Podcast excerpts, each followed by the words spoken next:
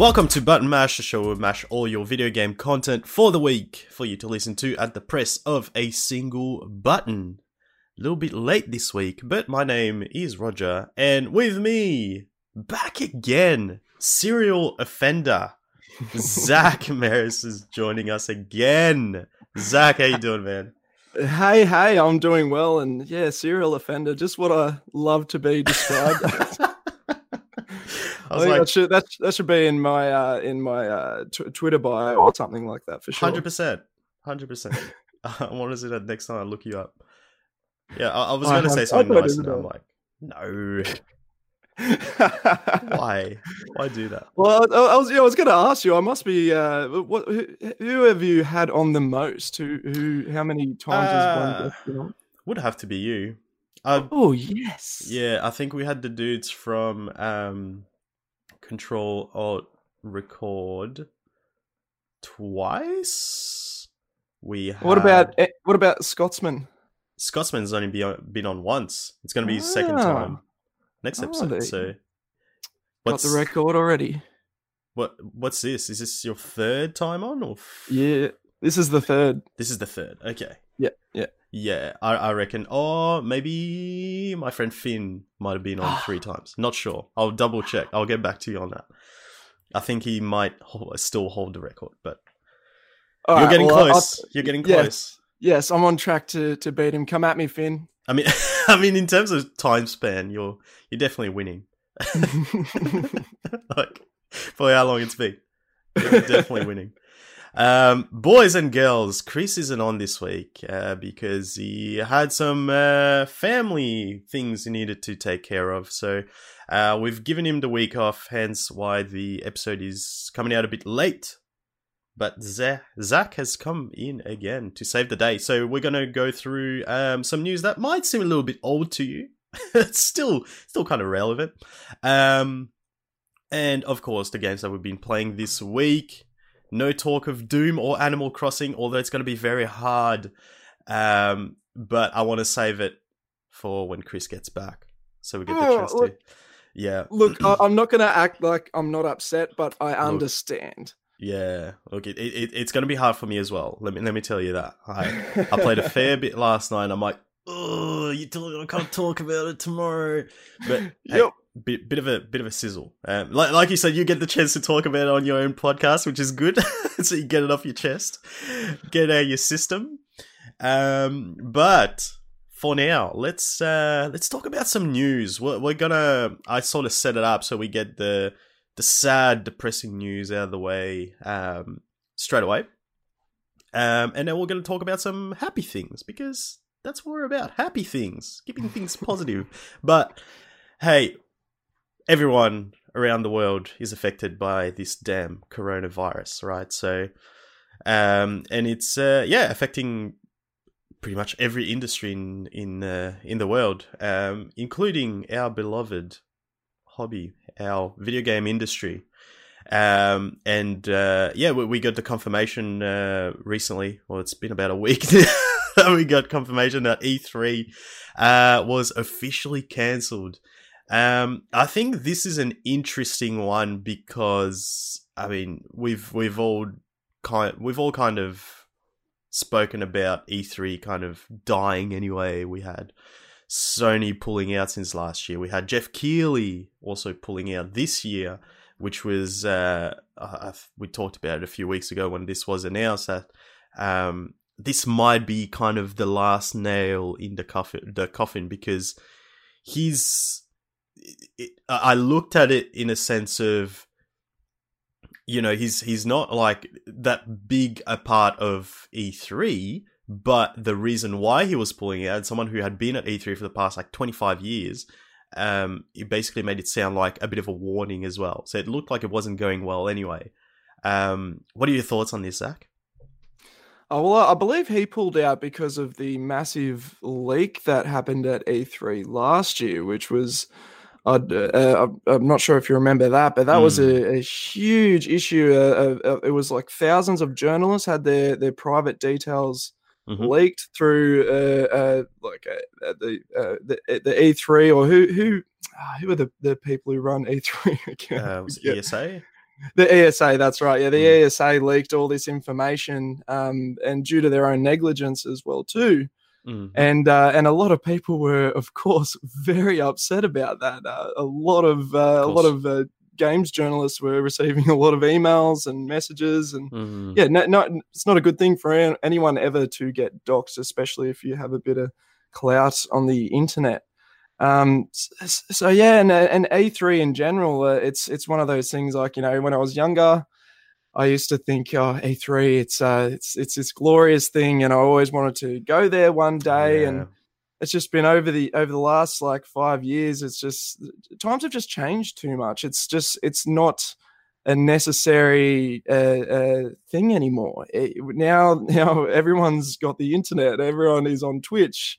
Nintendo do their Nintendo Directs now, and they've had massive amounts of success with that. It just makes a lot more sense for them someone to make a 15-20 minute video showcasing what they have, compared to a 2 hour conference with a whole bunch of fluff that is meaningless in between.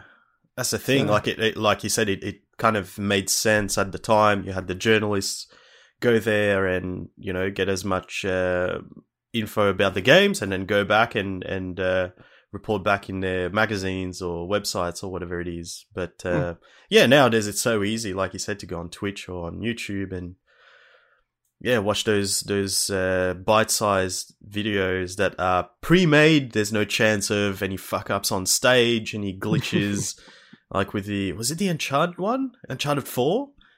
Where they like booted the demo and there was no NPCs.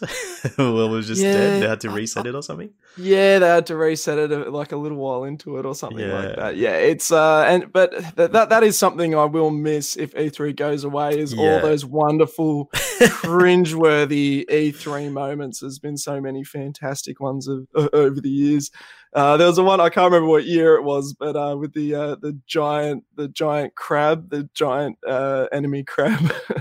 Basically, they were describing a game as being super realistic and based on Japanese history, and then immediately after, and here's a giant enemy crab.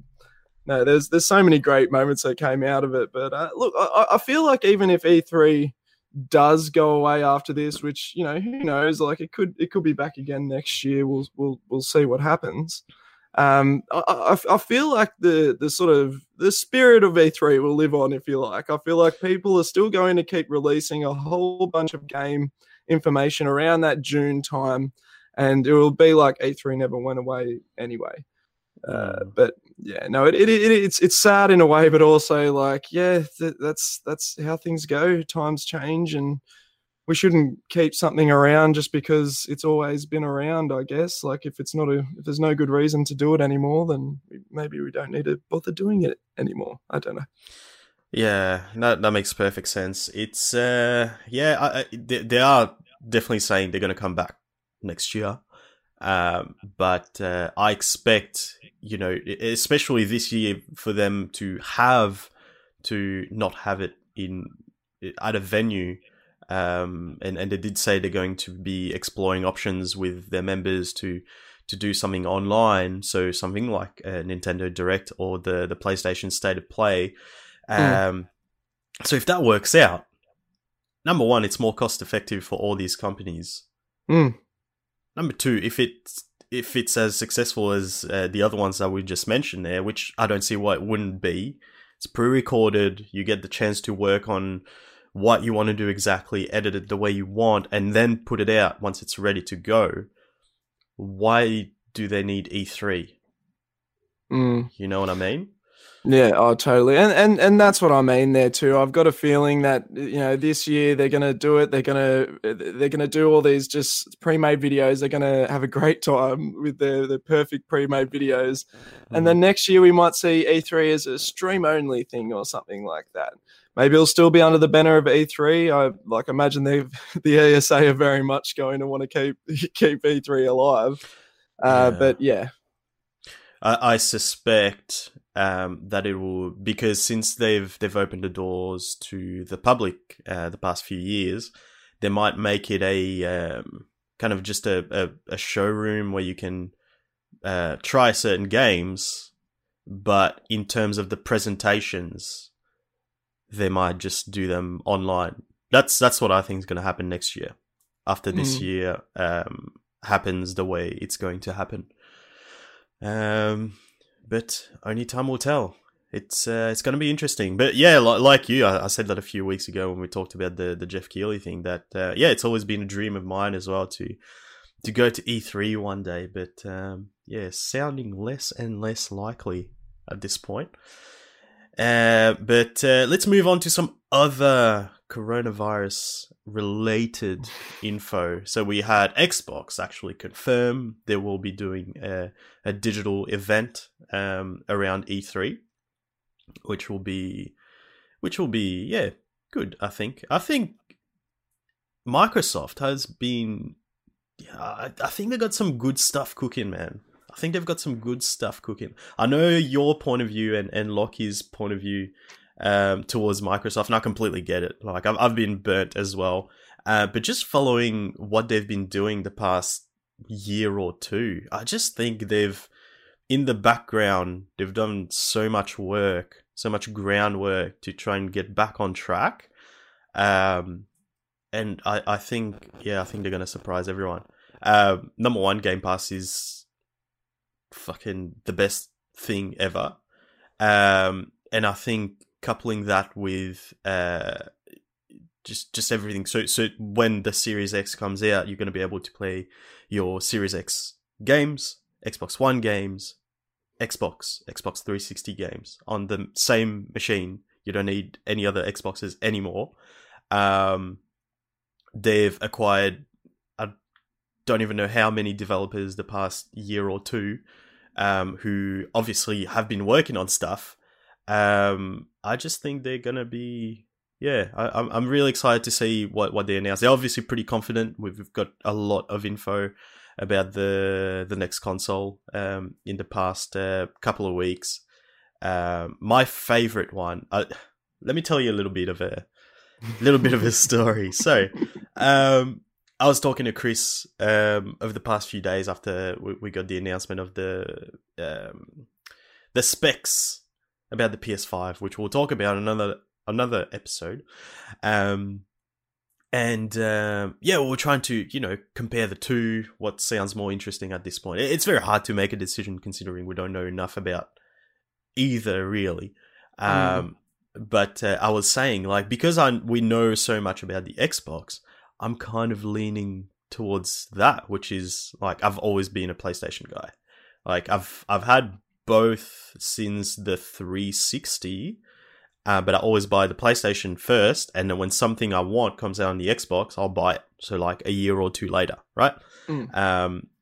But this time I'm like, maybe I'll get the Xbox first. And Chris is like, you're full of shit. It's not going to happen. And I'm like, look, there's this and that and this and that. And it all sounds pretty good. Halo day one, I'm down. And then I went, look, something that would be a deal breaker for me is if the next Xbox comes out and the controller still uses batteries. And you watched that? Have you seen that 25-minute video of this dude? No, yeah, no, I have not. There's a really good video on YouTube. I think it's I forgot his name. It's Austin something. Is it like a big YouTube tech dude? Anyway, he got an Xbox Series X to try and did a video on it. And Chris goes, "Guess what?" Sends me a screenshot of the dude holding the controller, and it actually uses batteries. It fucking blew my mind. Why? What's wrong? What's wrong with you? Like, it doesn't make sense. Like, yeah. Even Nintendo's moved on. Yeah, that was a bad idea when the Xbox One came out.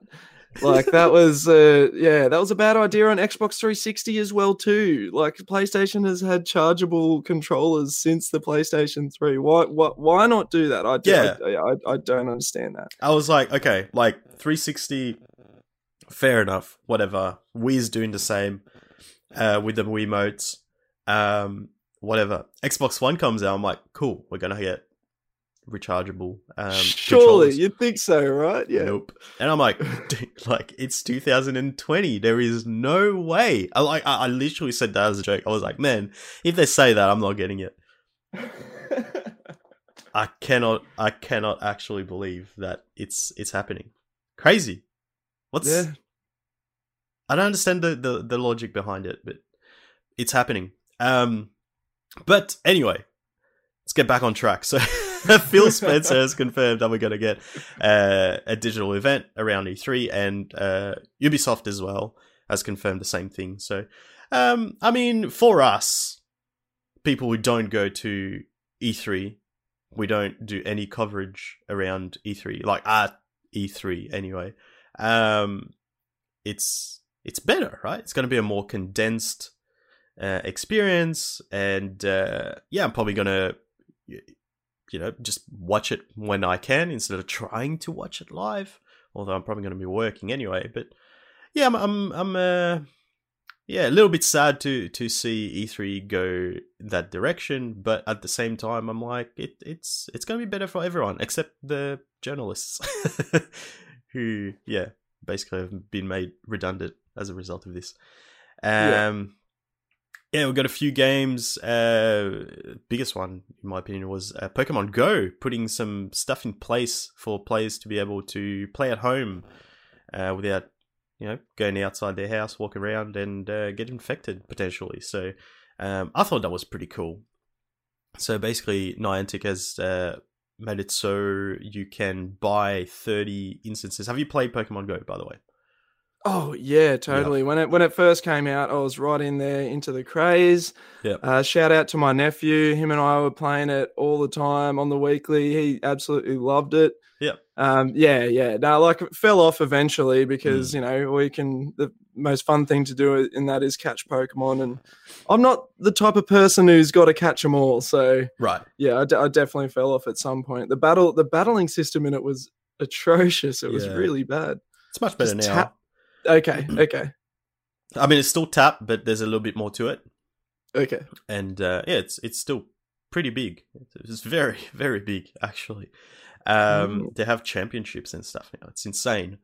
I've got friends who go to raids and whatnot, and the people they do raids with, they're friends with through Pokemon Go. Yeah, right. Pretty intense. Yeah.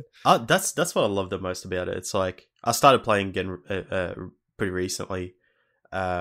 And dropped off again, but like when I was back in there, I was like walking the dog, and I was like, my favorite thing was trying to pick out who's playing Pokemon Go while I'm walking around the streets or the park or whatever. Yeah. I'm like, this dude's playing Pokemon Go, and then he looks up and he's like, that dude's playing Pokemon Go, and then we're like, eventually, rush past each other. I'm like, you're playing Pokemon Go, aren't you? He's like, yep. About to start around, I'm like, dude, let's fucking do this, man. And there's just so many instances like that where you just, like, you will talk to someone for maybe a couple of minutes, but it's, still made a connection through a video game, which is, I love that. It was awesome. So what they've done is, because it's going to be pretty hard for everyone to be doing that at the moment, you can purchase 30 instances for one Pokecoin, which is sweet fuck all. But what it does is basically attracts Pokemon to you without you having to move. So just, more spawns. They've increased the spawn rate as well. Egg hatching distances have been halved, which means obviously you don't have to walk as much. So you can walk around your house, get it done. Pokestops will drop more gifts more frequently. More Pokemon appearing in the wild. So I think that's really cool. Like, it's something that they had to do, right? But they're obviously pretty in tune with their community. When the game first came out, I remember playing it like probably like you, like, pretty heavily for the first month or two, and then I can't remember what happened. I think the kind of tracking system wasn't working well, and it was hard to like track where Pokemon were going to spawn or something like that. Anyway, then they lost a whole bunch of players, but since then they've definitely made a lot of improvements. It's a lot of fun again, and a very good community there as well. I think that's about it. Was there anything else you want to add before we move on to the next topic? Oh, if you are out there playing Pokemon Go, just be sure to remember to practice your social distancing. I can't imagine it's the best Pokemon Go time right now. Yeah, definitely. And I think, Niantic doing that is definitely a good incentive to stay at home. And you can still play the game at home. Just go. Yeah, nice. Awesome stuff. All right, let's move on to... I was very excited to talk about this with Chris. I'm so sad he's not here to talk about it, because we both picked up Ghost Recon Breakpoint on release. Enjoyed it, even though it's pretty broken, as you may have heard. But Ubisoft, man, I've been saying that for a long time, but Ubisoft has just somehow just become one of my favorite developers out of nowhere after their huge fuck-ups the past few years, in the past, I don't know how long, with Assassin's Creed, what was it? Unity? With those game-breaking bugs, and that had just become their reputation. It was like, they just make Far Cry clones and, heaps of fucking shitty game-breaking bugs. And, in the past couple of years or so, maybe a bit longer even, it's just, so they release a game, it might not be perfect, a bit rough around the edges, get a bit of backlash, but they don't give up on it. They keep working at it, improving it, and it becomes like this crazy, awesome game with an awesome following full of people who just stuck with it. During the rough times, like plenty of examples, like Rainbow Six Siege, For Honor, The Division, all these games, like, just start a bit rough, or maybe after a couple of months, the games as services don't deliver as well as they should. They just keep working on it and improving it, and Ghost Recon Breakpoint, if you remember, had a massive backlash, resulting in a few of their games being delayed, including Watch Dogs Legion, Gods and Monsters, all these games being delayed because they were like, well, look, this is supposed to be a game as a service, and the service is not being provided, and we do realize that. So I was very excited when I heard this news that they announced they're going to be doing a big overhaul, I guess, kind of similar to what Anthem is doing, except we don't have that many details about Anthem. But Breakpoint is making some pretty significant improvements. You wouldn't have played Breakpoint, have you? Oh, I totally played Breakpoint. Oh, you did? I covered Breakpoint on my show. My name for Breakpoint was Ghost Recon Blandpoint. I was not a fan of it. It was one of the most middle-of-the-road, middling games I've played in a very long time. It was just like it felt like a shit-out Ubisoft game, really. It just followed all the Ubisoft trappings and didn't really try to do much new. And anything it did try to do new, it didn't really do very well. The survival mechanics were just, like, annoying. Yeah, no, I was not a fan of Ghost Recon. Did you play by yourself? Did you play with anyone? I played by myself, which the game is constantly trying to get you to play online. So I was like, all right, fine, I'll just try and team up with someone. Like, so I joined someone's game. Mm-hmm. They were like 50 levels above me, doing some random side mission far, far ahead of where I was at, and I was like, I don't want to do that.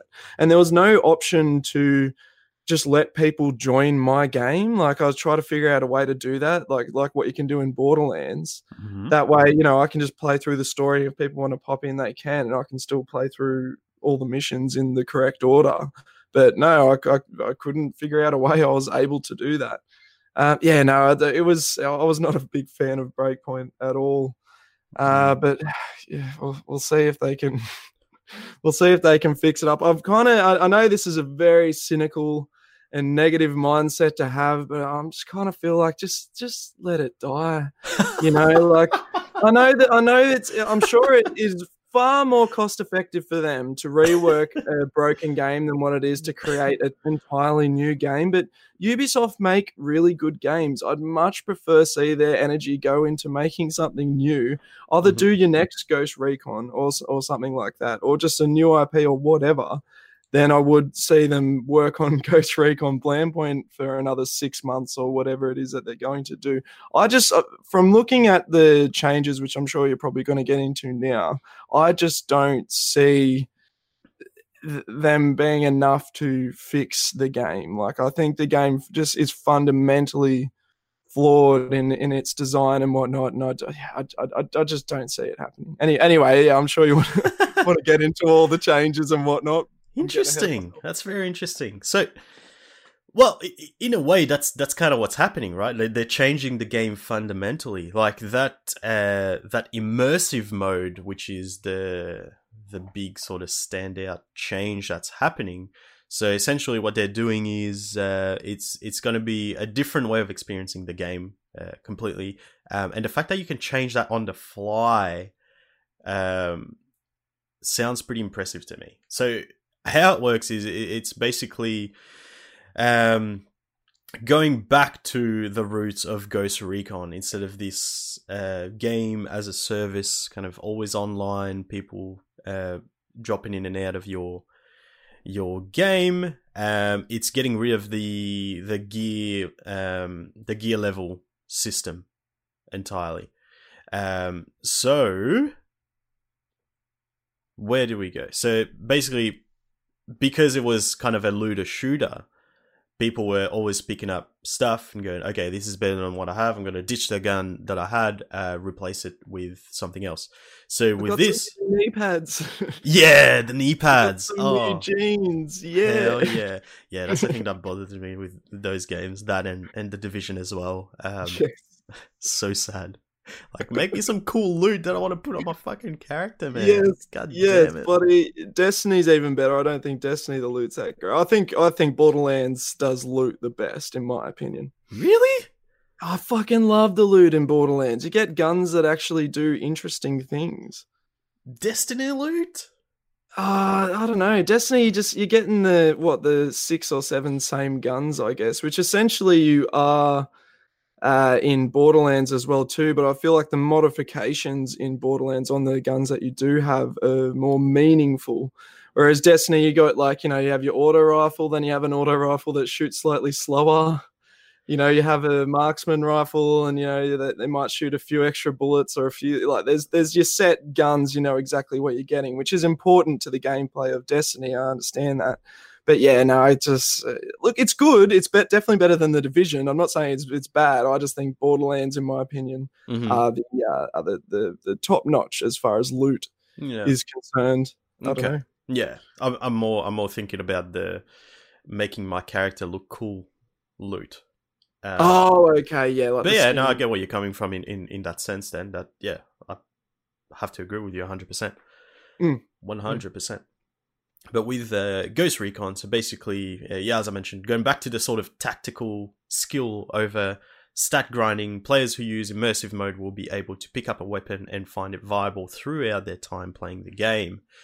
I think that sounds really interesting to me. I'm very excited about this. I think this should be out in the next few days. The 24th of March, it's planned for.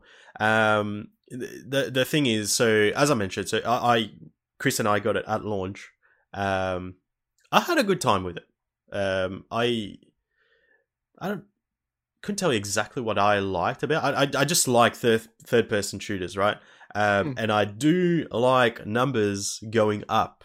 So picking up weapons that increase my gear score, I'm all about that. I love it.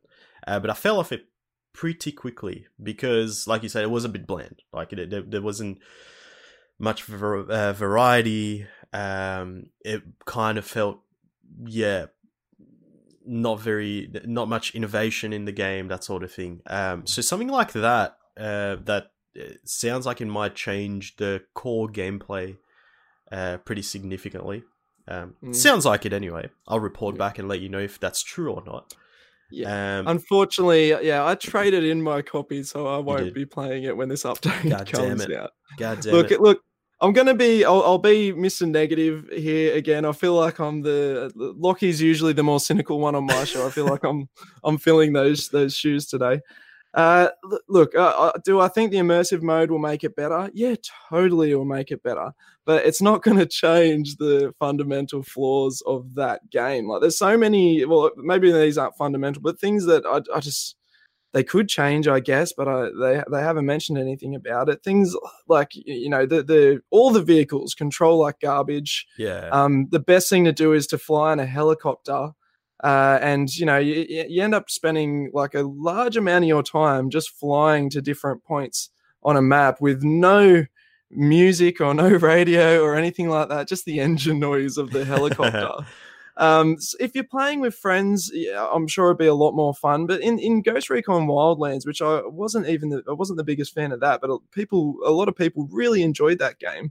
You had these co-op partners that would come with you through the single player narrative that at least when you're in these moments, they'd have a bit of banter and provide you with some sort of entertainment when you were doing stuff. Mm-hmm. But yeah, without those in there, just if you're playing the narrative on your own, it is a very lonely experience, that's for sure. Yeah. And if they can rework the controls of the vehicles, I feel like that would be a massive thing because you are spending a lot of time in vehicles in this game. So yeah, but well, look, will it make the game better? For sure. Like the immersive mode just makes sense. You can pick up a gun and use it throughout the entire game because it's a fucking gun. You know, like that. Yeah, that makes absolute sense. I don't think Ghost Recon should really be a looter shooter. Like not everything has to be a games of service. Some games are good just how they are, you know, like, yeah. Like Doom, for instance, even though Doom does have a multiplayer mode, like you're playing the single player narrative. Look, I'm getting it. I'm sorry. I'll shut up. I can't help myself.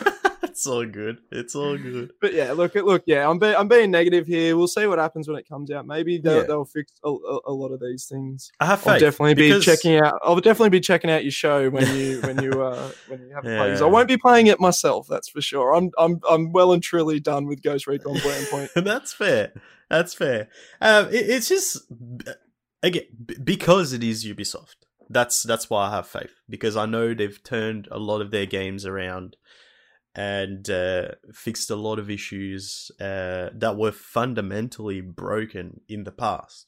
So that's why I'm like, I have faith. And this is the first update, the first major update that's been announced, but they did say that there's going to be more. This is the first major one coming out on March 24th, but there is going to be more. Whether or not vehicle control is going to be one of them, I don't know. Hopefully, because I agree with you, they handle like shit, but historically they've always handled like shit in all Ghost Recon games as far as I can remember. Yeah. So I don't know if that's something they're going to be fixing. Ubisoft also responsible for Watch Dogs. Also very shitty driving mechanics. Yeah. Yeah, which I think they did a little bit better in Watch Dogs too. Like and that's the thing that sort of surprises me. Like I do really like Ubisoft as developers. They publish and develop some good games, and you know they put out Assassin's Creed Odyssey the year before, which is like one of my favorite games of 2018. But then they released something like Ghost Recon Breakpoint. I don't understand how they could, you know, complete that and look at that. Yeah, that's on the same level of quality as something like Assassin's Creed Odyssey. I feel like it just had to get done at a certain point. They were too far gone. I don't know. Yeah, bit of a weird one. Bit of a weird one, indeed. Well, we'll see. I'm happy. I want games to be good. I'd rather games be good than games be bad, of course. So I'll be more than willing to eat crow if this update comes out and the game's amazing all of a sudden. Yeah, so, I'll let you know. I'll let you know. All right, let's move on to our next topic, which is Reggie Fils-Aimé of Nintendo fame. You may or may not have heard of him before. He's joined the board of directors at GameStop. I don't know, man. Like GameStop is a company where I kind of forgotten about them. I haven't shopped at EB Games in a very long time. The only time I go to EB Games is if there's a collector's edition that's exclusive to them, and I really want it. Which I haven't had in quite a while. I'm looking around the room trying to find out what the last one I bought was, and I can't see it. So it's been a while. As you know, Zach, I've been trying to convert you. I buy my stuff on Amazon. I'm fully sponsored by Amazon. No, I'm not. But yeah, I just find that it's just more convenient, 100%. So with Amazon Prime, I can buy my game. It's almost always going to be cheaper, even if it's not the cheapest before release and the game releases and it's cheaper somewhere. It'll match it and actually give you a refund.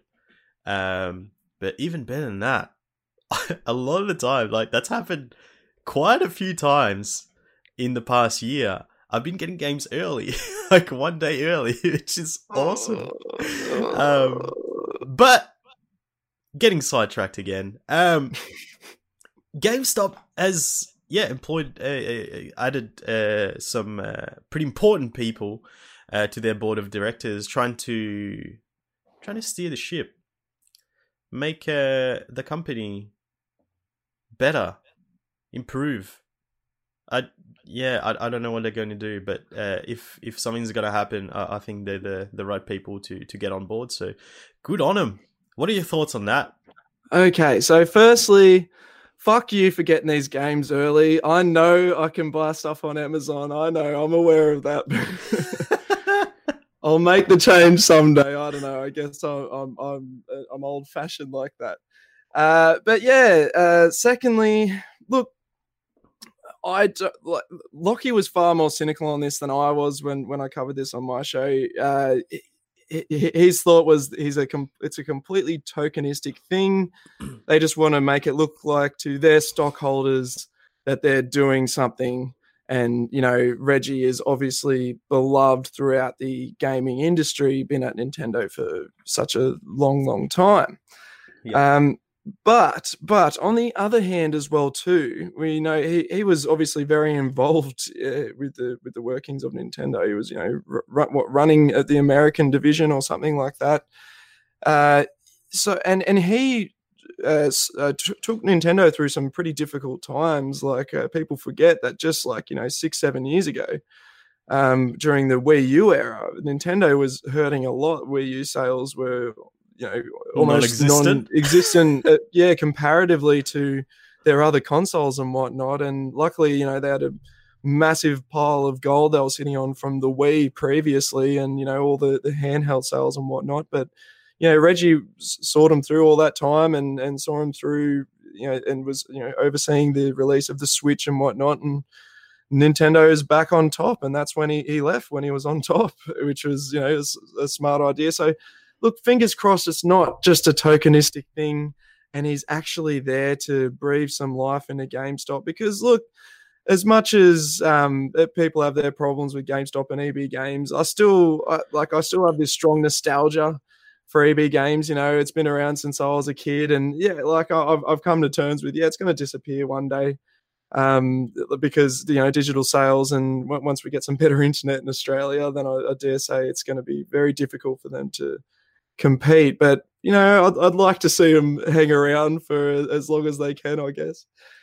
I don't know. Yeah, look, that's fair enough. I mean, if they find a way of making it better, then I'm all for it. It's just I don't see what that would be because there's so many other ways to buy your games now. Like I don't know, like, I don't ever... Like, I used to be... When I would go to the shops, I would go to EB Games, no matter what. It would be... Wife would do whatever the fuck she does. I would go EB Games, JB Hi-Fi. Like, non-negotiable. I'll just suss out what they have, even though I'm not buying anything. Just go in there, and it would just... I don't know. I just have a good time. Just suss out what they have and shit. I don't do that anymore. I don't see the need. It's all on my phone now. I can just have a look at what's available, when it's going to be available. I can order it online and get it the next day sometimes, which is crazy, at my doorstep. So it's yeah, it's gonna be a hard thing to do. But yeah, I think if there is something that can be done, they've definitely got the right people on board. But I'm thinking it's probably gonna go. GameStop is gonna be the next Amazon. It's all online, and it's just specializing in video games and like just electronics in general. Will be interesting. I'm keen to find out what they've got cooking in the background there. Yeah, so that's Not to mention, Reggie will be taking his seat on the board on April 20th, so 420. Bit of a classic Reggie move, the stoner. His body is ready. Imagine him rolling into work with a blunt in one hand, wearing sunglasses. We ready to do this, guys? God, oh, I love it. Yeah. Oh man, it's interesting times. I mean, they had to do something, right? Yeah. But whether it's just, yeah, to make it look good or not, will be... surely not. I mean, it would cost them a lot of money to do that. And for them just to be like, yeah, we're just doing that to make it look good to the stakeholders. Like, I don't think that's a... I don't think that's a thing. I don't know, man. Like, you'd be like, if it makes their stocks go up, they'll do it, you know? Like, that's... Yeah, We'll see. I don't know. I want to believe that he's there to really make some decisions and steer the ship a bit, but it's a real massive wait and see, I guess. I mean, it's one thing to have their stocks go up, but if their sales aren't there, you know what I mean? Like it's not going to do anything. So that's what they're bringing him in for. Well, that's what they're saying they're bringing him in for. So to make some reshuffles and steer the ship. So. Good on him. Hope it works out. I'm very interested to see what those changes are because, even last year when I was in America, a lot of the times I was very. It's very exciting to me when you hear things that are different in a certain country, and then you go there and you get to experience it. Like obviously we have EB Games here, which is GameStop over there.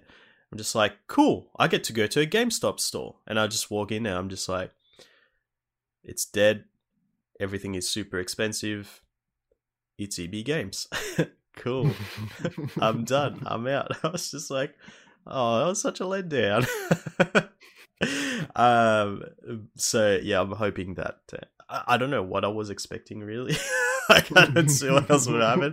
But, literally, that was a year ago. And the stores were already, like, super quiet.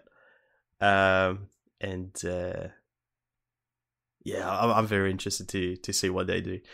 I think retail is in a very in a far more fragile state in America than what it is in Australia, though Amazon hasn't quite taken off here yet. A lot of people still go to your brick and mortar stores, but yeah, it's an inevitability at this point, as Thanos would say. In terms of video games, you mean, or in general? Well, in general, but specifically video games. Video games will be one of the earlier ones out of those because obviously, yeah, everything's moving to digital and whatnot. But I think, yeah, retail in general, like you're having a lot of those big shopping malls and shopping centers closed down in America these days. Retail is hurting all around thanks to stuff like Amazon and whatnot. And it makes sense. Like we don't have the kind of I don't think we have the same kind of delivery times what they do in America. I'm pretty sure they get their stuff within hours a lot of the time. Oh, shit. Wow. Yeah. Right. So I understand why people would use it a lot, especially if it's the cheapest as well too. But I just don't think we're quite there yet in Australia, but it'll happen. We're definitely getting there. I mean, that's the reason why I was asking what you're referring to in particular. Is because there's a lot of stores that are actually closing down in Australia. So it's definitely hitting us a lot of EB Games stores that are closing down. Like, especially like in my area, there's been quite a few in Melbourne that are closed down recently. So it's definitely affecting us.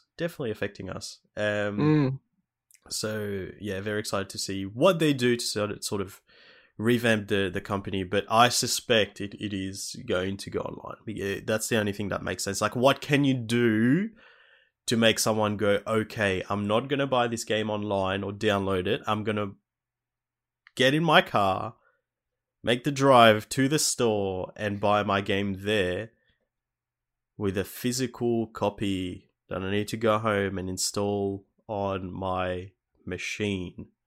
You know what I mean? Like, it's a very big ask. So I still suspect it's going to go digital. It's just, yeah, that's what the reshuffle is. But make it work in a digital manner. Go on, sorry. Yeah, sorry. It should be at that point by now. Like, I think I would have made the move to digital only years ago, but it's far cheaper to buy games in store or to order a physical copy online than it is. Like, most games on release on the PlayStation store are $100. Yep. And, you know, and then more if you're getting the deluxe editions and whatnot. And yeah, that's just far too much to be paying. Yep. In my opinion, I couldn't afford to pay that much for every new release, but yeah, I think the only reason why they did that was because retail would have revolted if they'd made things cheaper by digital, and you know, retail would be dead by now, and they need somewhere to sell PlayStations and Xboxes and Switches and whatnot. Of course. So that'll be an interesting thing. I think we'll see a lot more consoles being sold online as well too, like you know, delivering them out and whatnot, because you know, where are we going to be buying them from? I imagine if EB Games goes down, then JB Hi-Fi I can't imagine would be too far behind at some point. They do have TVs and whatnot as well too. To keep I mean, that's the thing. But JB Hi-Fi sells a lot more stuff. I don't know. Maybe change the direction completely where they sell other stuff that you need to buy physically, as well as games. Will be very interesting to find out what they do. I'm very excited.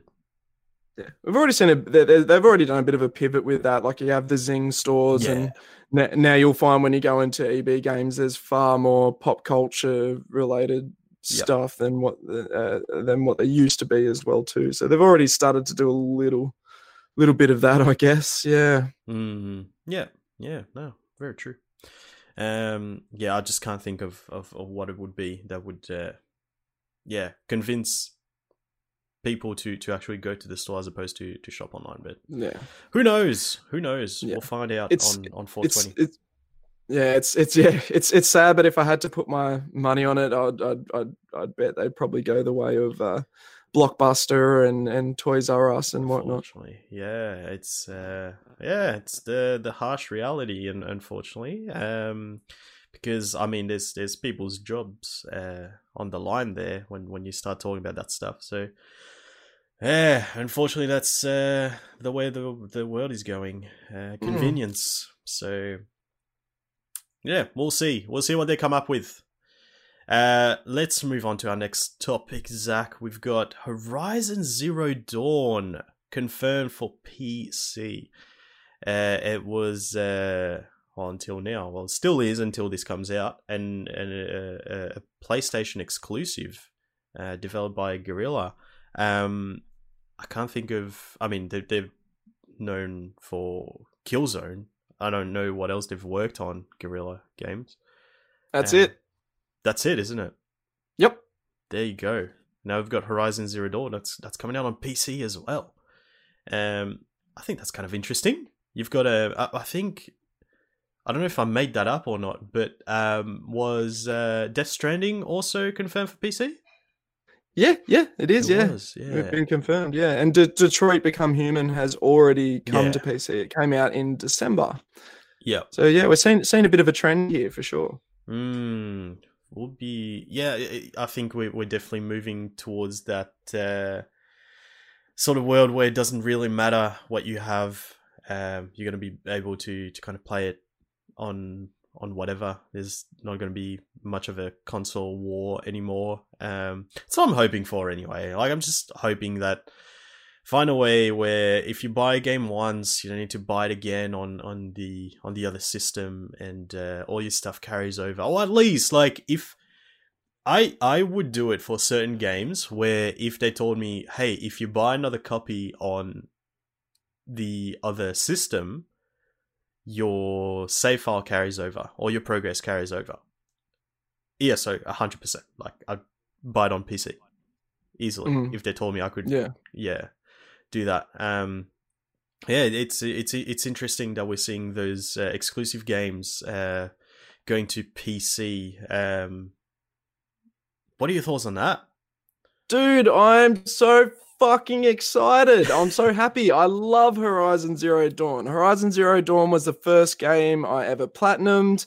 It is fucking gorgeous. It was in my top 10 games of all time. Yeah, right. I absolutely adore Horizon Zero Dawn. I love the combat. I love the story. I love the world. I love the visuals. It looks fantastic. It's one of my favorite games of all time. So the fact that it's coming to PC and more people get their hands on it, I am fucking stoked. Like, Lockie plays on PC, and I've already said, you have to play this game. I've got a bunch of friends who play on PC, and the day it comes out, I'm going to be saying, have you played Horizon Zero Dawn yet? And I'll just repeat that until they told me, yes, I've fucking played it. Yeah, no, I adore this game, and I'm so glad it's going to get into more hands. Did you ever play Horizon Zero Dawn? I did. I loved it. I've got the collector's edition. I'm looking at my statue of Aloy right now. So yeah, I really enjoyed that game. It's one of those games where I think I've said this a few times, but the way I gauge how much I love a game is if I wake up earlier than I should just to put in a few minutes or an hour or two before I go to work. And that's one of those games. There's only a handful of games where I'll actually do that. And that's when when I think about it, I go, hang on a minute, I woke up extra early so I could play a fucking game. Okay, that must mean I love that game. Yeah, Horizon is definitely one of those. I enjoyed the shit out of it. Like I said, the world was awesome. It's just one of those games where it's not reinventing the wheel, but it's taking all these little things from other games and just perfecting it, just making it, just improving on stuff that already exists and doing it well.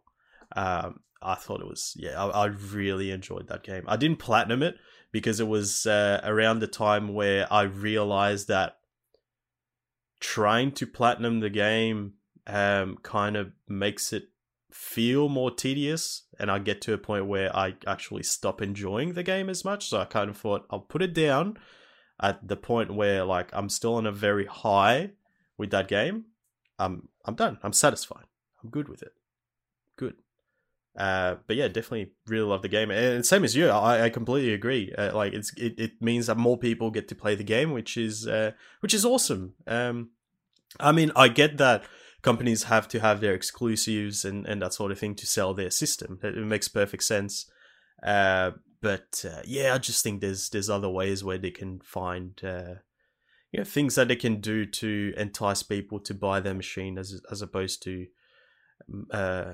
just putting a monopoly on a particular game, which means less people get to experience it. And I think that's the kind of direction that most companies are going in, which is great.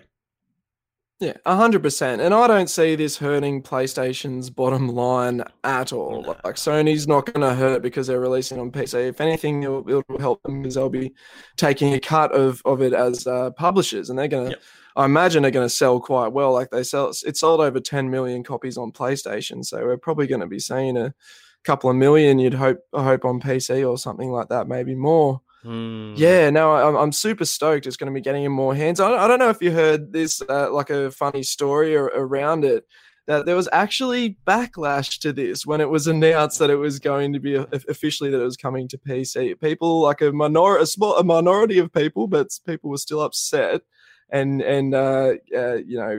trashing developers and whatnot on Twitter. because of it coming to PC, they feel like they've been betrayed by PlayStation for some reason, because they bought a PlayStation to play the game or whatever. There was one dude who smashed up an office and said, "Thanks for nothing," and tagged all the different developers and whatnot there.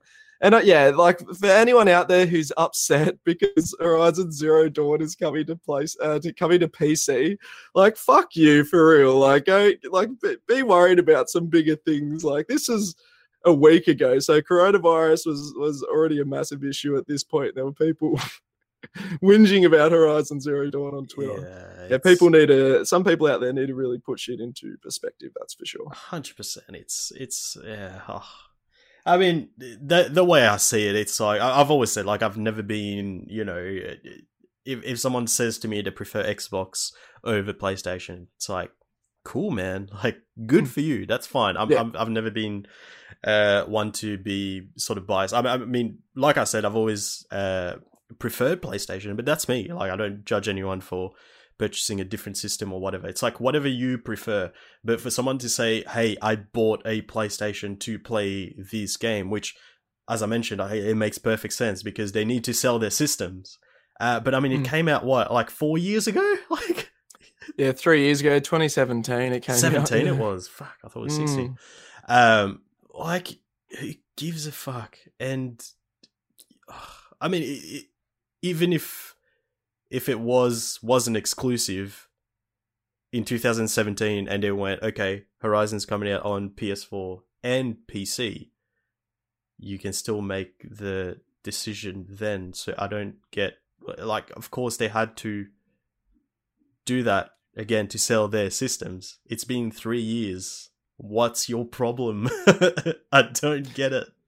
Yeah, I don't understand it. Like I've always owned PlayStations, but that was just I don't know. That's basically just because of the exclusives that they have there. Like I have nothing against Microsoft. I just thought the Xbox One was a bit of a bungled release. That was the only thing. Yeah. I want Microsoft to be good. I want them to be making good games, because then it just means there's more good games out there. And and yeah, they have been making a lot of good decisions over the last couple of years as well too.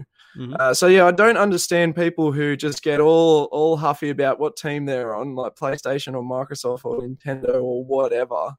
And it's just more the game will get in the hands of more people. More people get to enjoy it. I think that can only be a good thing, really. Yeah, I agree 100%. But it is happening whether you like it or not. So get the fuck over it. I'll second that. All right, Zach, let's get into the games that we've been playing this week, man. Did you jump on that free game train, that PlayStation Plus train with Shadow of the Colossus?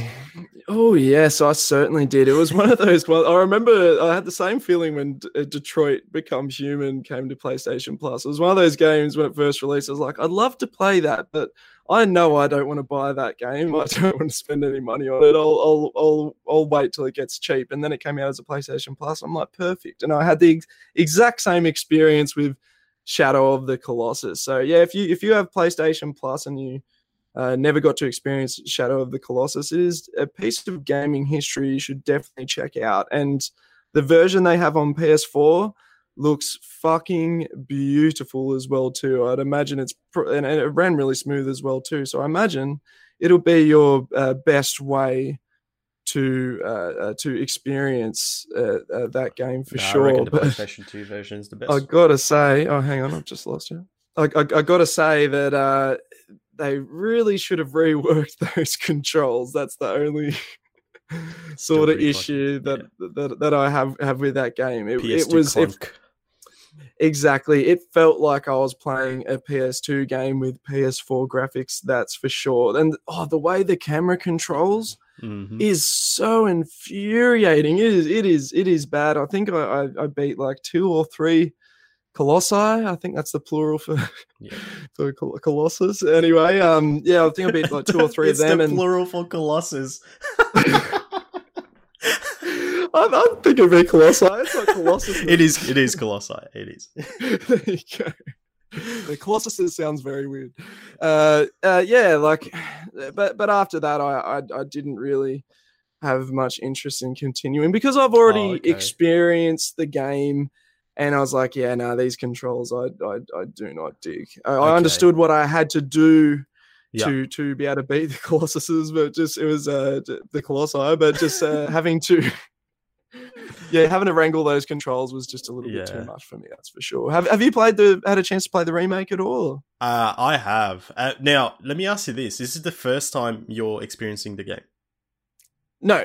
Yeah, so I played it on PS2. That's what I'm saying. That's why I've stopped, because I've already experienced the game before. Okay. That's why I'm like, nah, I don't need to bother with wrangling these controls again. Yeah, I've been there and done that. Okay, yeah, fair enough then.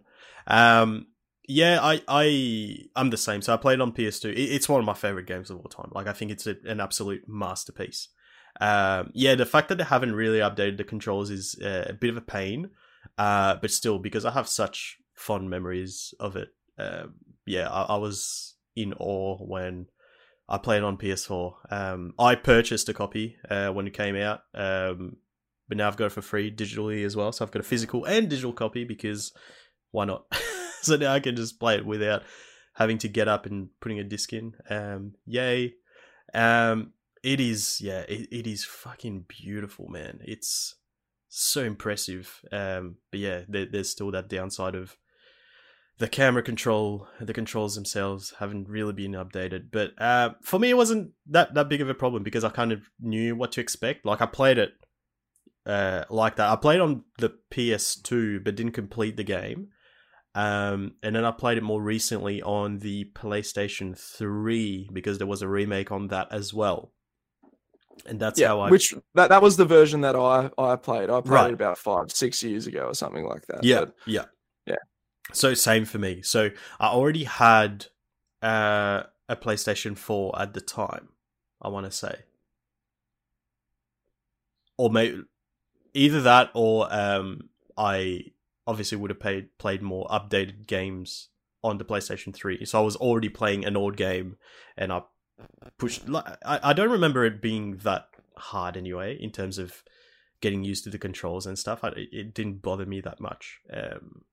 So yeah, on the PlayStation 4, it was kind of the same. It was just kind of... I knew what to expect, I guess. But yeah, definitely an awesome game. An awesome game. Just keep in mind that it's a PS2 game. Yeah. Totally. I do think if you have PS Plus and you love gaming, you should definitely play this game. It's a piece of gaming history, and like at the time when it was released, nothing like this had ever been seen before, and we haven't really had anything that's been similar since. And it's such a good game. It's almost like a secret puzzle game as well too. The Colossi, they're really just these big puzzles that you're trying to solve in a sense. And it's an amazing game. If you have PS Plus, it's free. Please check it out, like for sure. And yeah, fight through with those controls. I'd already experienced it. That's the only reason why I didn't continue with it. But if you haven't played this game, then yeah, check it out. It is a masterpiece. It's a beautiful game, that's for sure. 100%. And I believe you're also working on getting that platinum trophy in Journey to the Savage Planet. Yeah, that's it. I've during the week, I've sort of not been too sure what to play, and I don't know why I decided to get the platinum in Journey to the Savage Planet. It's not even like I do like the game. It's a well-made game and I did enjoy it, but it's not, it's definitely not, I wouldn't recommend it to everybody, put it that way. It's definitely not one of those kinds of games. You're but for some reason I've decided to do the platinum and I'm getting bloody close now. All I need to do is beat the game in under 4.5 hours and a whole bunch of bloody co-op trophies. So look, I'll do a quick call out now to anyone out there. If you have Journey to the Savage Planet on PS4, can you please help me with these bloody trophies, these co-op trophies? It'll only take a couple of minutes.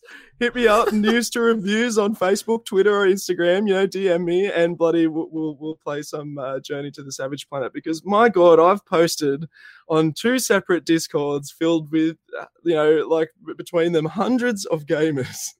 And no one fucking has this game. I've got one friend at work who has it, but doesn't play PlayStation a lot, so refuses to buy PlayStation Plus. I'm like, I'm not paying $11.95 just so I can have a platinum trophy. Oh, God. So, yeah, I need help, guys. I need help. I'm kind of tempted to go and do the cheeky and go to EB Games, buy it, play it with you, and then return it. Yeah. Look, I'm not saying that I think you should do that, but would I complain if you did that? I'd probably bite my tongue, that's for sure. Oh, God. Yeah, so look, not a lot to say about that game. If you haven't played Journey to the Savage Planet, it's a game with beautiful exploration. I think the exploration's great. It's a little bit of a mixture between like No Man's Sky and, I don't know, maybe like Ratchet and Clank or something, with the kind of art style that it has. It's about exploring, collecting resources, upgrading your gear so you can explore even further. The combat in it is pretty crap. You just have some little like pew pew gun, little laser that doesn't do a whole lot. Mm-hmm. But the real feature of this game is the exploration, because the place looks amazing. There's always interesting stuff to find, and it's not a full price game as well too. I believe at release it was $59.95 across most places. So. Yeah, I don't know. If you see it for maybe like $10, $15 or even $20, if it sounds interesting to you, then check out Journey to the Savage Planet. I have enjoyed it. It is a funny game as well too. I will say that the writing in it is top notch, very witty and very hilarious. There are ads that they have in it when you're on your ship, and they throw a lot of shade at people like EA Games and Activision and whatnot with their microtransactions and whatnot. So. Yeah, Journey to the Savage Planet. If any of that sounds interesting to you, maybe check it out. But it's definitely not. It won't be on the top of my list of games this year. I think that's for sure. Though. Fair enough, man. All right, let's talk about what I've been playing this week. And oh my goodness, let me give you a little bit of a backstory here, because I'm sure you're like, why the fuck have you been playing this? But so here's what happened. I finally got to see the Sonic movie, Sonic the Hedgehog. Have you seen it? No, I haven't, but I've just got a feeling I know where this is going. Is it anything to do with our PlayStation Plus? This 100%. I wasn't going to fucking pay money. Fuck that. So here's what happened, right? So I watched the movie and I liked it more than I thought I would. I actually had a good time. Like, it's just, keep in mind, obviously, it's a kids' movie, 100%. Yep. Like, you got to go in there expecting that, right? But it's well done. It wasn't a piece of shit. Like, as far as a kids' movie based on a video game goes, it was well done. I had a great time. There's a lot of sort of callbacks to the old Sonic games, and yeah, it was fun. Like, even the soundtrack from what's the first level? Is it Green Hill? Yeah, Green Hill Zone, yeah. Yeah, that sort of music in the movie. Yeah, it was just awesome. I had a great time. Did you ever see Detective Pikachu? I did. Okay, how would you compare it to that? Because I thought the same thing about Detective Pikachu. Like, it was like, you know, you wouldn't rave to your friends about it, but it was like a good movie. And it was faithful to the IP and whatnot, and it was a good kids movie as well too. Yeah. I think I enjoyed Sonic more. Okay, cool. Maybe right, because the annoying girl wasn't in it. She did. You didn't like the journalist chick? Oh, and just the kind of, again, need to remind myself it is a kids movie, but it's just the storyline was a bit cheesy. Oh yeah. Yeah, with Sonic, like, it still was, but it didn't feel as cheap. Yeah, I don't know. It's again, it is. It's not fucking like a masterpiece in film, but it was. I just think it was more interesting. Okay, yeah, no, Detective Pikachu. If you think about the plot for more than a second in Detective Pikachu, the whole thing falls apart. So I completely agree with you there. But the whole time I was just sitting there going, "It's a kids' movie. Yeah. Plot doesn't matter. We're just here to see Pokemon." Fight each other and bloody Ryan Reynolds be a funny, weird little Pikachu. Yeah, and that's what sort of kept me interested. Like, I fucking love Pokemon as a franchise. Like, love it so much. So seeing that movie, seeing those Pokemon rendered with real people, I was just like, fuck, this is amazing. Like, Squirtle as a firefighter. Like, yeah. So fucking cool. So Machoke directing traffic. Machamp or whatever, whichever one it is. That was fantastic. Yeah. The Mr. Mime segment was so good. Things like that. I thought it was that's what I loved about the movie. But in terms of plot, it wasn't that interesting, right? Sonic, I think, had a better, I don't want to say a better plot because it's still pretty average.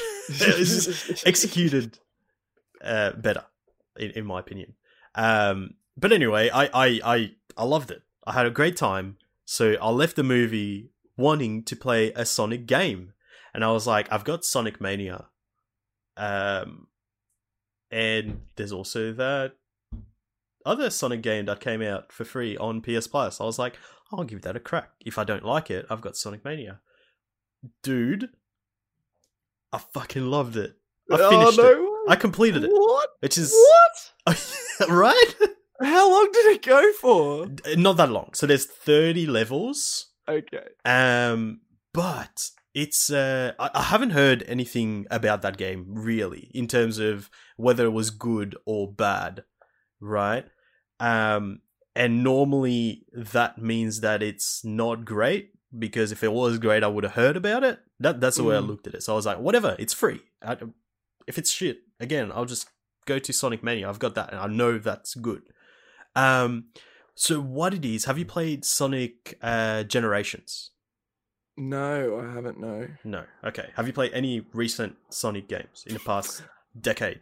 I played Sonic Mania and also Sonic Forces. Oh, you have played Sonic Forces? Oh, yeah. No, I played it last week. That's why I was so shocked when you told me that you finished it. You didn't like it?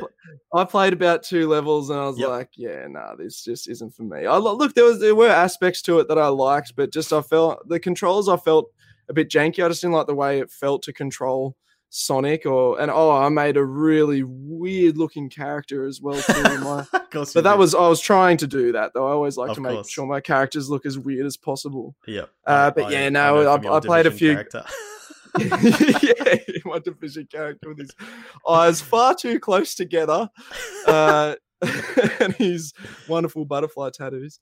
But I could see why you'd enjoy it for sure. Like some of those times when you were doing the gotta go fast, you were doing the classic Sonic, then it was pretty cool. Like, and some of the little set piece things they do are pretty cool. But yeah, I was just like, no, this isn't for me. I'm gonna keep being a trophy whore and playing Journey to the Savage Planet.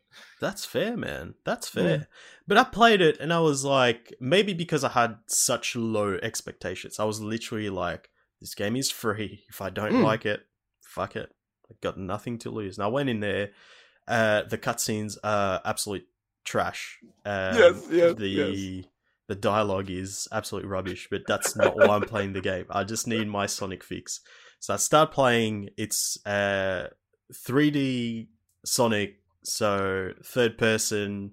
And those are the games where they're not very people hate it.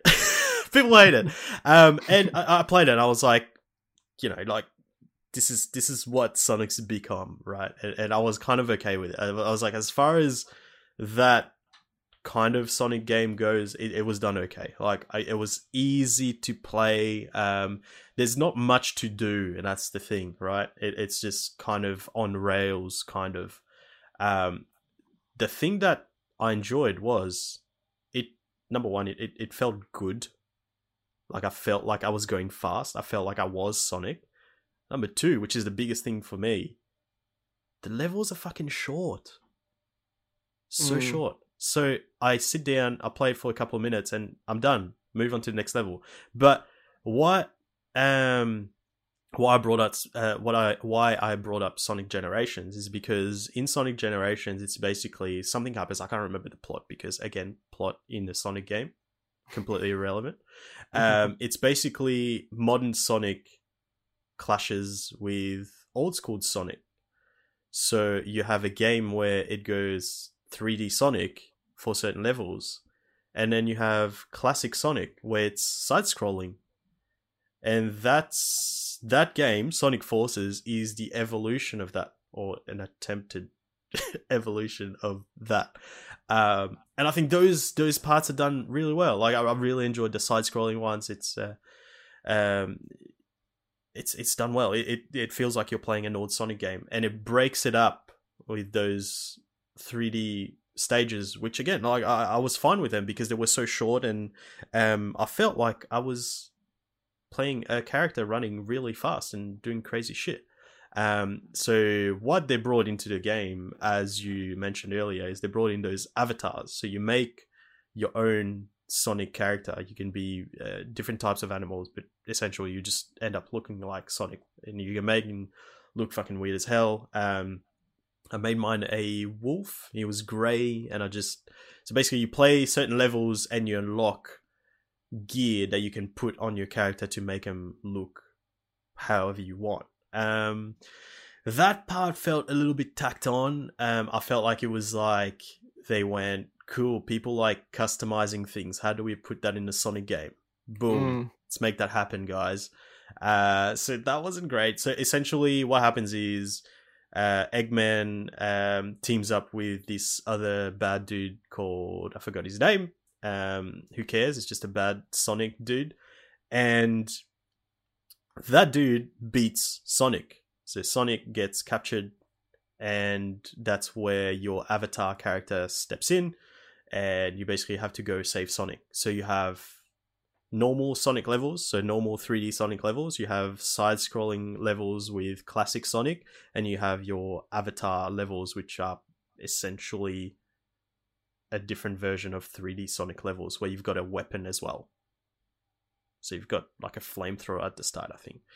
They were okay, but yeah, like I said, that part felt kind of tacked on. But all in all, man, like I played it in 2 sittings and I had a great time with it.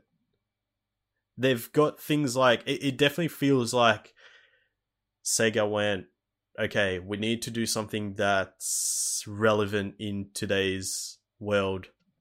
So how do we do that? Cool. Avatars. People can create their own characters. They can... Oh, although that's kind of cool. If you go into an avatar level, you can borrow someone else's avatar. So you can look up other people's characters that they've made and use them instead. Because certain things change. So depending on what animal you pick, they have different abilities. So you can play around with that. And they've got challenges that you can do, like daily challenges and stuff as well. So all that sort of stuff that's been added on in modern games, like games as services,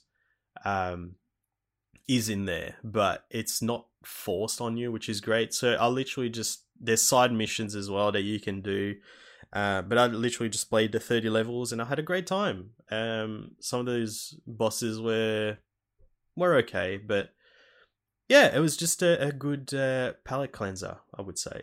If I paid money for it, maybe I wouldn't feel the same. Or maybe I would. If I pay, say, $15-20 for it, which I wouldn't, it really... I had a great time with it. It was better than it had any right to be. Apart from that, Call of Duty Warzone came out.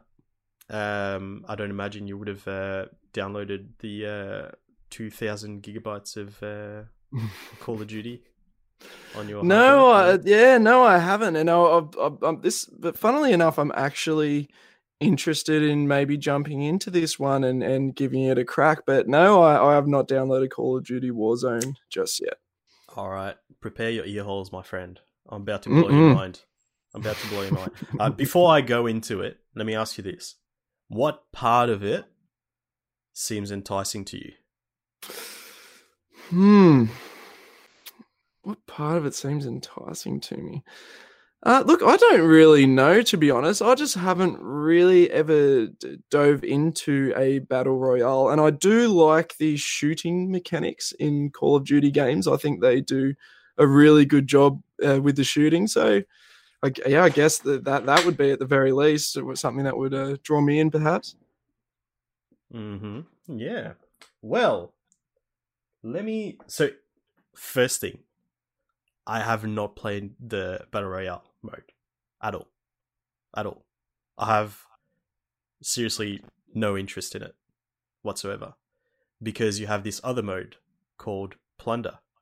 And I believe you were on the show when we talked about the info that we got about Plunder. That's right, yeah. Completely inaccurate. So, because when we talked about it, you kind of thought it might be some sort of microtransaction trick that Activision was playing on us. And I said there was stuff where you would get money and then you choose to bank it and you can bring it into the following game. That's not what it is at all, really. So how it works is you still got like a massive amount of players onto the one map. You choose your loadout from your normal... You know how Call of Duty loadouts work, right? You choose your weapon, your perks and whatnot, right? So you go in with that. So it's not you drop in and find weapons or whatnot, although you can, but you go in with a weapon already. So you don't drop in empty-handed, which is cool. I like that. So you have you and two other friends, so a squad of three. The whole point of the game is to get to $1 million. So the first squad to get $1 million wins the game. So how you get money is by finding it in chests. So you walk around the map, find chests, open them, get a bunch of money. You find bounties. So there's different types of bounties you can get. I can't remember if they're actually called bounties or if bounties is one type of those things. But essentially they're like objectives, right?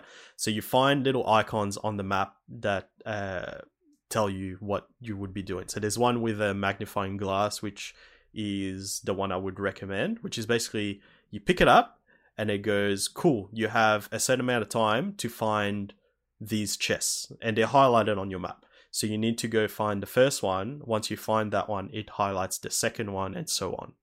And once you find all of them, you get a bunch of money, whether it's like 40 grand, 50 grand, whatever. They're all different.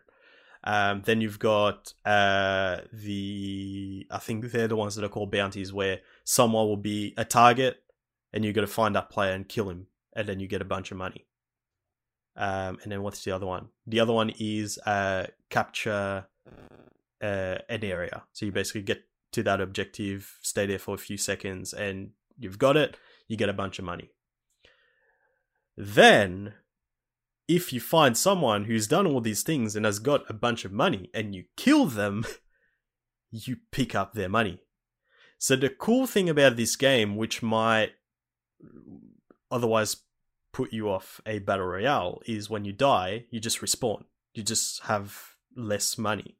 So because the money is divided between the three players, it's not like if you die, you lose your entire team's money. Right? Okay. And I don't think you lose all of it anyway. I think you lose like half every time you die, something like that, because I've come back with money before.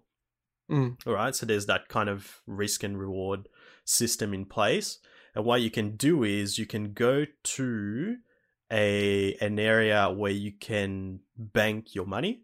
So how it works is, have you played the Dark Zone in The Division? I dabbled with it in the Division 1, but that was years ago at this point. Yeah. Do you kind of remember how you like pick up gear and then you got to go to a, what's it called? The drop zone, landing zone, whatever, where a helicopter comes down and gets your gear out.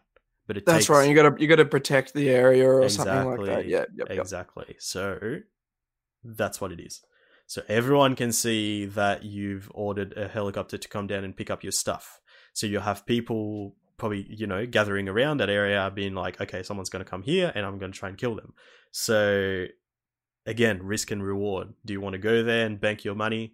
But then if you are successful, that money is safe, which means if you die, you don't lose that money, which is great, but it's hard to do. Another thing you can do is there's little shops. So you find these computer things that you go on and you can purchase certain things. But to purchase those things, you're spending the money that you've collected.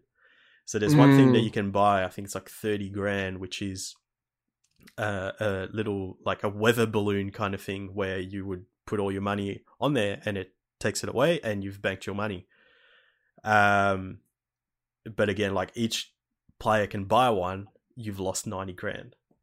So it's kind of like these really cool systems they have in place where it's like, do you spend that money? Do you bank the money and risk being killed and losing the money? Yeah, it's really interesting. I mean, we've had a lot of fun playing that, and because like I said, because I've had so much fun with it, I haven't even touched a battle royale game. Like, I just feel I don't need another battle royale game. Like, there's so many of them out there. I don't think this one is doing enough different to be that interesting to me. Like, I do like the gulag mechanic they've got, where if you die, you go into this little gulag and go 1v1 against another player. The one who wins comes back to life. That's cool, but at the end of the day, it's just another battle royale. But Plunder, I think, is where it's at. Okay, so the big thing for me here, though, is Plunder included in the free to play as well. Okay, sweet. Yes, yeah, nice. Yes, it is. Well, so then Warzone, I could be very likely to give it a crack then, for sure. So Warzone includes Battle Royale and Plunder. Oh, nice. Yeah. Oh, that's awesome. Yeah. So it's great. It's great. So yeah, definitely. I mean, especially that's the weird thing, right? It's like, hey, I'm telling you to download a free game. But it's not just that anymore. It's like, hey, I'm also asking you to download like a fucking 100 gigabytes. It's weird, isn't it? It's like, yeah, it's weird time. But yeah, it's definitely worth it. Like, it's a lot of fun. And if you've got the full game, so Call of Duty Modern Warfare, all your progress carries across. So when I play Plunder, I get experience for my gun, for my just overall XP as well. That carries over into the other modes as well, which is awesome. It's all tied into each other, which is great.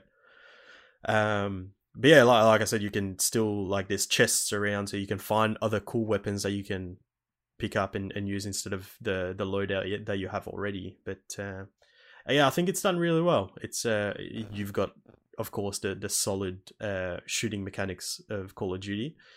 Yeah, it's great. It's good fun. Okay. I might have to give it a download. I think I'm going to have to make sure I'm finished with another first-person shooter first. But once I'm well and truly done with that one, then maybe I'll put Warzone in the download queue. Yeah, that's fair enough, man. Because Chris and I have been playing with random people, and don't get me wrong, they've been awesome. Every single random person we've played with has been awesome in their own way. Have they had a mic and everything? Yeah. Everyone we've played with has had a mic, and it's kind of like you forget that you're just with them during that one game. So then, like, we kind of wanted to keep talking to them, and they were gone, and we're just like, oh, fuck it, whatever, I can't be bothered like looking them up and finding out who it was or whatever. It's just like, whatever, we had a good time, it's done now, let's move on. Yeah, it's definitely good fun. It's yeah, a lot of people were like, we don't need another battle royale. They just had bloody, what was it, Blackout in Black Ops 4, so yeah, it's good that they had that as well. It's very good, very well done. Definitely recommend it, especially because it's free. So, but takes a lot of real estate on your hard drive. Yeah, I'm glad I got that 1 terabyte. Otherwise, yeah, I probably wouldn't even consider it. Mate, I've got 2 terabytes and I'm struggling. Yeah, I find that it's plenty for me. I like, if I'm playing more than 6 games at a time, I'm probably... there's probably something wrong with me. I probably can't I don't know. I probably, maybe if we get quarantined, it will become an issue for me, I guess, because I might need more than 6 games installed on there. But for now, I'm good. I'm a digital hoarder. But it's just like, I look at those games and I'm like, do I want to delete that? But what if I feel like playing it tomorrow? It's going to take me ages to download it, and I won't be able to play it when I want. But it is. I'm pretty sure I've still got Red Dead Redemption 2 on there, and I haven't played that since like early last year or something like that. So early 2019. Right. It's like, but I still might go back to it. Yeah, I've deleted that a long time ago. I was like, fuck, that's a lot of space. It takes a lot of space, 100%. The other thing I've played, surprise, surprise, The Elder Scrolls Online. So the new DLC came out. So Harrowstorm, which is... so if you're not familiar with how ESO is rolling out their DLC, is I think they started doing that last year, where they release a little bit at the start of the year, the chunky part towards mid-year, and then another something else at the end of the year, which hasn't been announced yet. So Harrowstorm consists of 2 dungeons. So dungeon is basically, if you play Destiny, a what are they called? Why is raid coming to mind? You know, the normal missions that you can do. What are they called? The strikes. Strikes. Yeah. They're basically strikes. With little puzzles in there. Sometimes you just get straightforward ones, which are very easy to do. If you're just grinding, you do those. Then you get more complicated ones with, where you got to actually work with the other players, that sort of thing, to get through. So Harrowstorm has got 2 of those and a bunch of gear and stuff. But it basically sets up the story, which is going to be in the big DLC that's coming out mid-year. So I was very excited to play that. So basically they're setting up, it's going to be more of Skyrim that's going to be playable. And it's essentially, vampires and I think werewolves as well, from what I played in Harrowstorm, and witches as well. So it's a whole bunch of crazy shit that's going on, where we don't know too much about it, but it was set up really well. Normally with those dungeons, I don't pay attention to the story. I just do them just to grind, to level up. But with these ones, I was like, okay, I got to pay attention, because it actually sets up the story. And it was done well. So the first one was Ice Reach, which was a witch themed one. So essentially you go to this place called Ice Reach. It's been taken over by those witches. And you go in and help out with your 3 other friends, 3 other players, and they're just trying to figure out, what the fuck are the witches doing? Why are they blah blah blah? And then you find out that they've teamed up with some other bad people, and there's a note at the end that goes, it's basically the witches or the other people that have written to the witches or something, and you try to figure out who they are. And if you follow the storyline, you kind of know that it's going to be vampires. So I'm pretty excited. It's pretty cool. I mean, Ice Reach was a pretty straightforward one. There wasn't anything groundbreaking in there in terms of puzzles and stuff. It was still fun, still great fun. And then you have Unhallowed Grave, which is the chunkier of the 2. And oh my god, so I played that last Saturday on stream, and thank god I played it on stream, because it was me and another member of the community, Taters, shout out to Taters, my lifesaver, and 2 randoms, because I was streaming. I couldn't hear the game because I need to hear my PC, and we had Discord voice chat with Taters. Couldn't hear the 2 other players, and you get to a point where you actually need to work as a team. So you have this boss in the middle who's obviously going to attack the tank. And then you got to go to a higher level around that centerpiece, where there's 4 sides where you can go up to and activate like a pressure plate, right? But where that's gonna come up, you don't know until a certain moment, right? It comes up with a warning saying the fire's coming out of the vents or whatever. When that comes up, someone needs to go up there and activate the pressure plate and fight some other bullshit that's up there. Then the tank down the bottom, once you've activated the pressure plate, an area of that bottom area is highlighted, and the tank needs to basically make the boss come to him in that highlighted area so that he turns off the fire. If it takes too long, fire comes out, everyone burns to death, and you got to start again. Fuck. And to coordinate that with 4 players was a fucking nightmare, because it's not just as simple as what I've just explained, although that already may have sounded complicated. But it's a matter of, before that warning comes up saying that the fire is coming, no one should attack the boss, because if you do, you're just increasing his damage shield, which means once the fire starts coming, it's harder for the tank to break down his shield for him to actually turn off the fire. So you have those two other dickheads not knowing what's going on, attacking the dude, making it harder for the tank to actually get through. And it was just a fucking nightmare. But it was, yeah, once we got it sorted, so essentially what ended up happening is the 2 dickheads left, replaced by 2 less dickheady people. And we did it after like an hour. It was insane. But it was a lot of fun. It's done well. Definitely sets up what's going to happen with the big chunky DLC that's coming out at the end of the mid-year. So that's going to be more single player content with, you know, more story heavy quests and stuff, which is what I'm super excited for. But yeah, Harris Storm was definitely a lot of fun. Yeah, oh fuck, I still love this game so much, man. It's fucking crazy. Like last night, were you about to say something there? I was just going to ask: is there any other changes to the gameplay other than, is it just extra content, or have they changed anything in the game itself?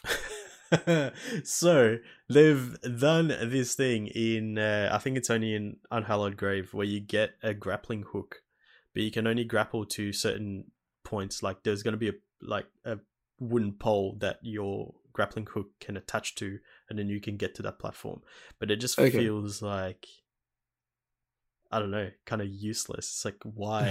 It doesn't serve any other purpose. It just, you can't use it in any other situation at all. It's just, yeah, it felt kind of weird. Apart from that, in terms of gameplay, no, not really. I mean, again, like Harrow Storm is literally just those 2 dungeons. It's not supposed to be huge. It just, it's supposed to set up the huge part.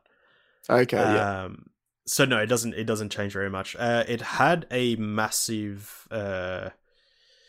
patch recently on PS4 and Xbox, where it basically got you to re-download the entire game, and it rewrote the code for the game itself, which it was more quality of life stuff. So loading times are a lot better.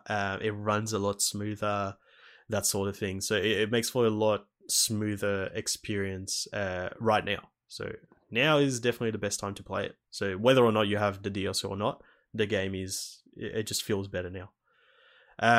But yeah, I still love it so much, man. Like last night, for example, I was playing, so I still log in every day to get my daily reward and whatnot.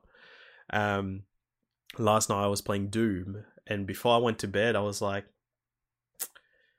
maybe I'll just do a daily dungeon, just, you know, just because I can, because it resets at 11. So I'm glad I did that, because I wouldn't have been able to do it, because it resets in 3 minutes. So I did that. I just queued up, did a dungeon with some randoms in the middle of the night, and I went to bed happy because I played Elder Scrolls Online. It's fucking insane. And I've said that to people I've spoken to about the whole PS5 thing. Deal breaker for me, because they said that most of the top 100 games will be playable backwards compatible on the PS5. I like straight up, if Elder Scrolls Online is not playable on the PlayStation 5, I'm not getting it day one. Simple as that.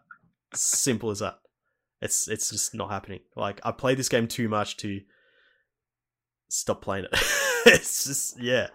It's... Oh no, man! I feel bad for you. You've had the deal breaker broken with Xbox putting the batteries in the controller. I mean, that was more of a joke. I just didn't think it would happen.